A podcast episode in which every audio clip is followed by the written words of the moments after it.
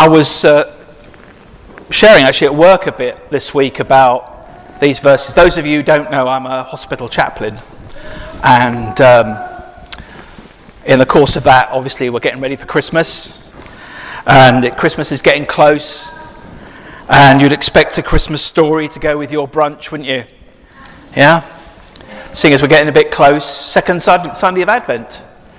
And uh, so let me read you a Christmas set of verses.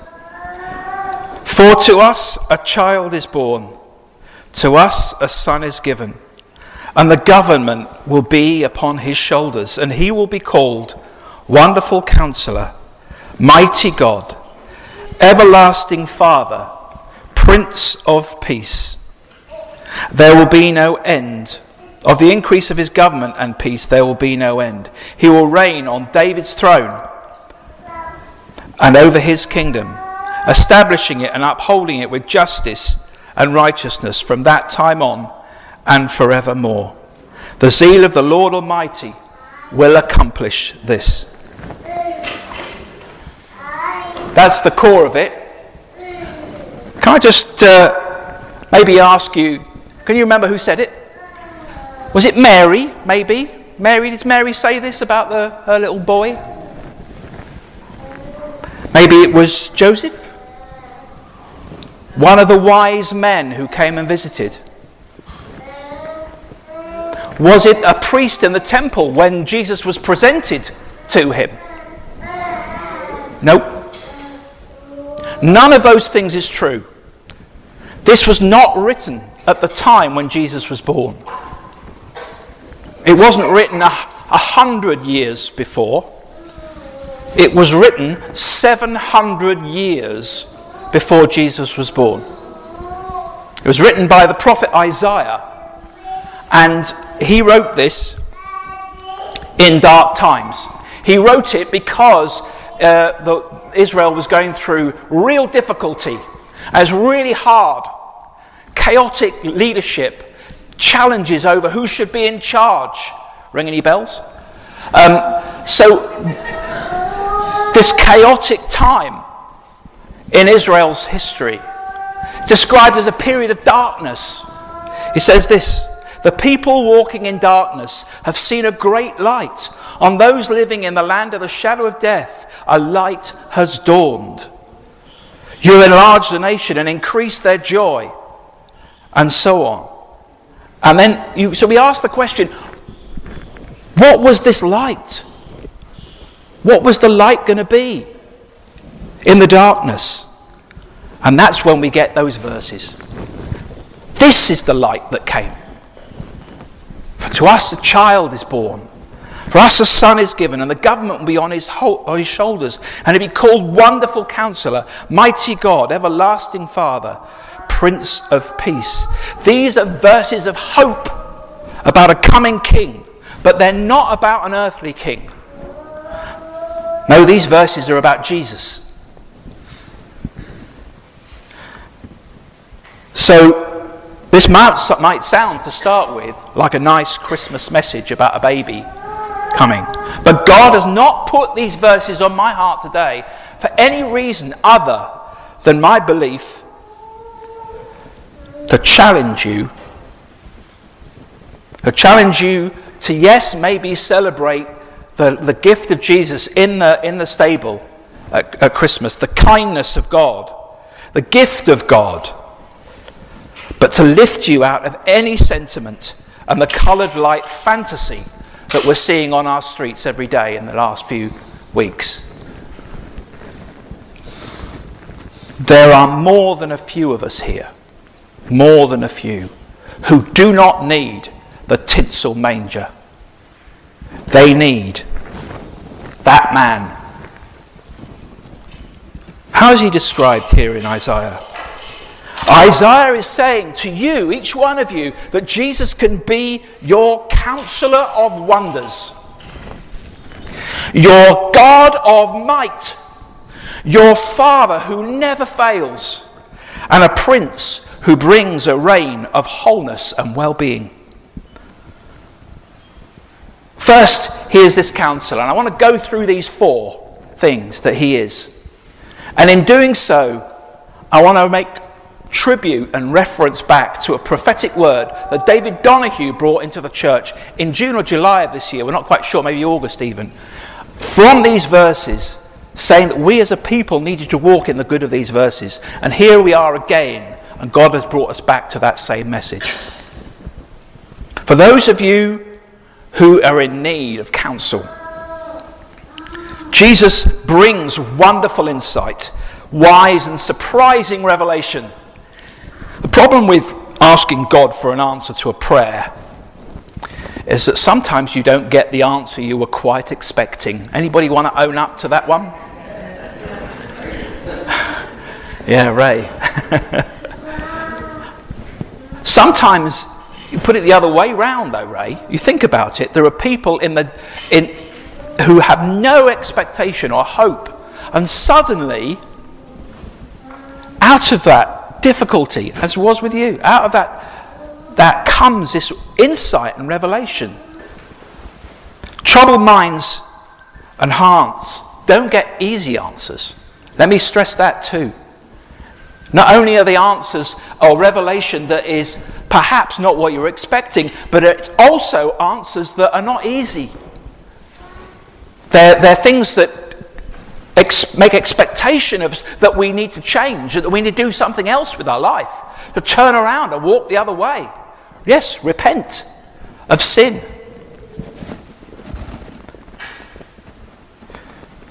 Even as a boy, Jesus astonished the teacher of his, uh, of his day with wisdom. And Jesus promised us that the same wonderful counselor would be available to us that was at work in him.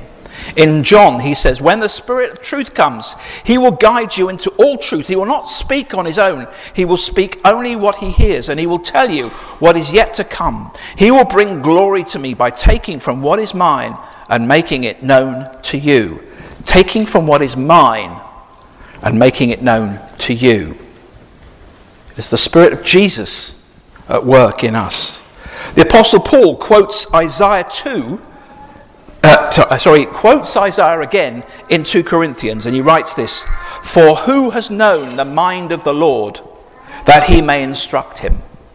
But we have the mind of Christ. Just want to let that sink in again. We have the mind of Christ. As part of my job, I regularly see a Christian supervisor, uh, somebody who I go and talk to about the challenges of my work. As you can imagine, I see some challenging stuff. And when I'm talking with him and sharing with him, we, he's very gifted. And he talks to me and he asks me questions. He never says, You know what you need to do, Tim? Never. We just talk about it. And he asks me challenging questions, and he says things like, It was interesting when you said, and there'll be a little sentence that I will have used, and I'll think about that sentence, and, he, and I'll go away and I'll realize, oh my word, I can see what God is saying through this situation. So, knowing godly wisdom and counsel is so valuable to us. If you're struggling don't struggle on your own to work it out. Seek God's counsel. Seek the counsel of Jesus, the wonderful counselor. And it's my testimony that he is that. So, Isaiah also says, in addition to being a wonderful counselor, that he is next. What's the next one? Mighty, God. He is a mighty God. Let's be clear nobody needs a distant, cloud sitting, benevolently watching all that's happening kind of God. That's not my idea of God. I know some people like that. You know why they like that? Because it doesn't require any commitment from them. If he's up there, not really taking part, but that ain't God. I promise you, that isn't my experience of God. And it's not the experience of many people. It's not Ray's experience this morning. It's not Alice's experience this morning. God answers prayer. God moves powerfully. God is able. He's a rolling up his sleeves, getting his hands dirty in the muck kind of God. That's our God. Now, I have to say, I've seen some stuff recently that has needed a mighty God. Because one thing you can be sure of is that the enemy is no joke. There is an enemy, and he's not a figure of fun.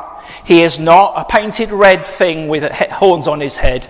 He is absolutely determined to stop the work of the building of the kingdom of God. That is his purpose the destruction of the kingdom of God, and to divide families, and to break through and destroy the church. That is his absolute commitment. But we have a God who is able. We have a God who has got it. We have a God who can change circumstances and situations. There are forces at work in our world. And I've seen God move sovereignly this week to answer prayer. And so have you. And push back all that the enemy would seek to do in my own life and in the life of those around me. Listen to the Song of Moses after the people escaped from Egypt. Who among the gods is like you, O Lord? Who is like you, majestic in holiness, awesome in glory, working wonders? Mighty God.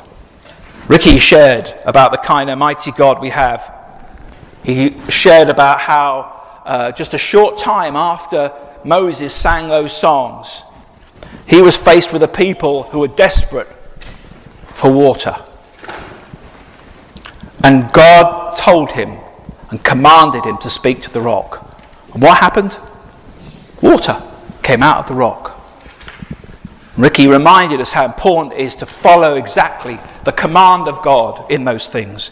And Jesus in John's Gospel, chapter 7, stood up and in a loud voice he said, Whoever believes in me, as the scripture has said, streams of living water will flow from within him. By this he meant the Spirit, whom those believed in him were later to receive. God is a mighty God, working by his Spirit through each one of us. Never forget the might of God at work. He has not let you go.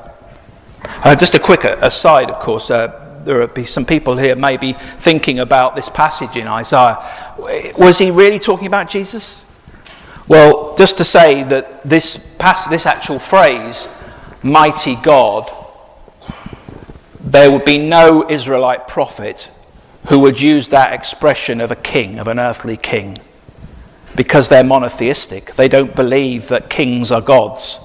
Pharaoh of Egypt can be a, a god, Roman emperor can be a god, but king of Israel would never be a god. Therefore, we know he's not talking about any earthly king. He is talking about Jesus, our mighty God. Israel also didn't describe their kings as fathers, as far as I'm aware. Somebody will come back to me afterwards and find a quote for me of where it does. But um, Isaiah describes the child born as, thirdly, everlasting Father. Families are complicated, aren't they? Is your family complicated sometimes? Got some complicated families in here? Yeah? Christmas. complicated families. Some of you, I know, will find it a real challenge. Christmas can be miserable absent or abusive fatherhood. On the night of February the 16th, 1965, my mother awoke to my father coughing, and then he was dead. I was seven, five, days, uh, five days before my seventh birthday, and he was gone. I had no father figure. In fact, my brother, my two years, old, two years older than me, and my two sisters, two, who were younger than me, were left with no father. My mother had to bring us up. Yes, poverty was in there. Yes, a sense of feeling abandoned. Yes, for me.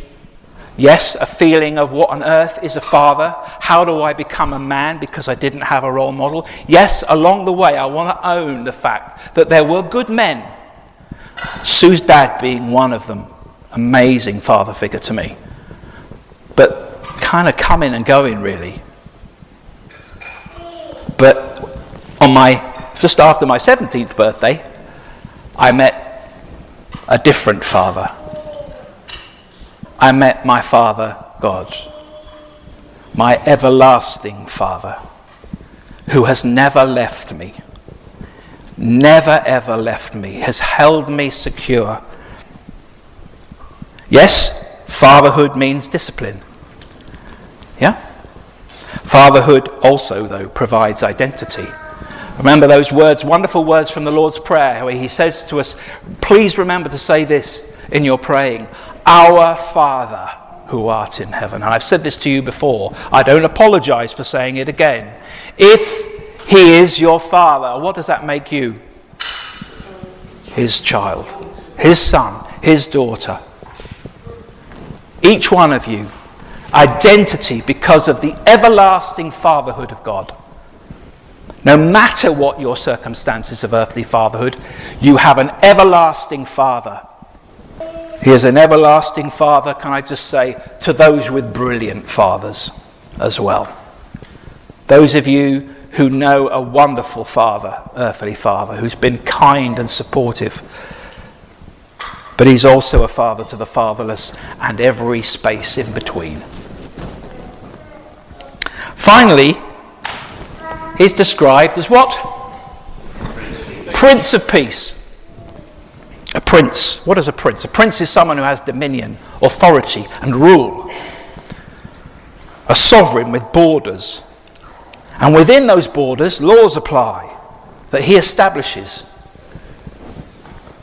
Isaiah in chapter 6, verse, verse 7 describes him as governing forever. But what is the character of Jesus' government? What is the nature? I said to Sue, I might not do this, but I will. What is the manifesto of Jesus' government? What will increase within his borders? What does it say? What is it that he's offering us? Peace. Peace is what Jesus is Prince of. There is something very special about the kingdom of Jesus.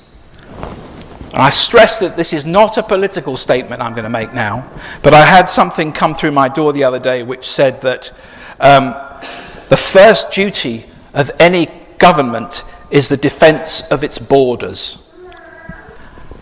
And I kind of struggled a bit with that in the context of Jesus. You might agree with that statement, by the way, and that's fine. But Jesus has a different approach. He wants his kingdom to increase internally with peace. He starts within each one in the, in, in the kingdom. And he builds peace within each one of us. And his absolute determination is that each one within us grows more and more rounded and whole because that's what peace means. It's not just the absence of hostility. However many times we have to say it, we need to say it again. It's not just the absence of war. Peace is the presence of total well being, body, mind, and spirit. That's what everybody in the New Testament and Old Testament world understood by peace. It's us that have shrunk it down into this little box. But it's so much more. And you can imagine, for somebody like me with working in a hospital, the concept of this wholeness, this well being, is so critical. When I'm with people who are sick, I am talking as a chaplain to them about their physical and emotional and spiritual well being. Peace at work. I pray peace on people when I'm in their rooms.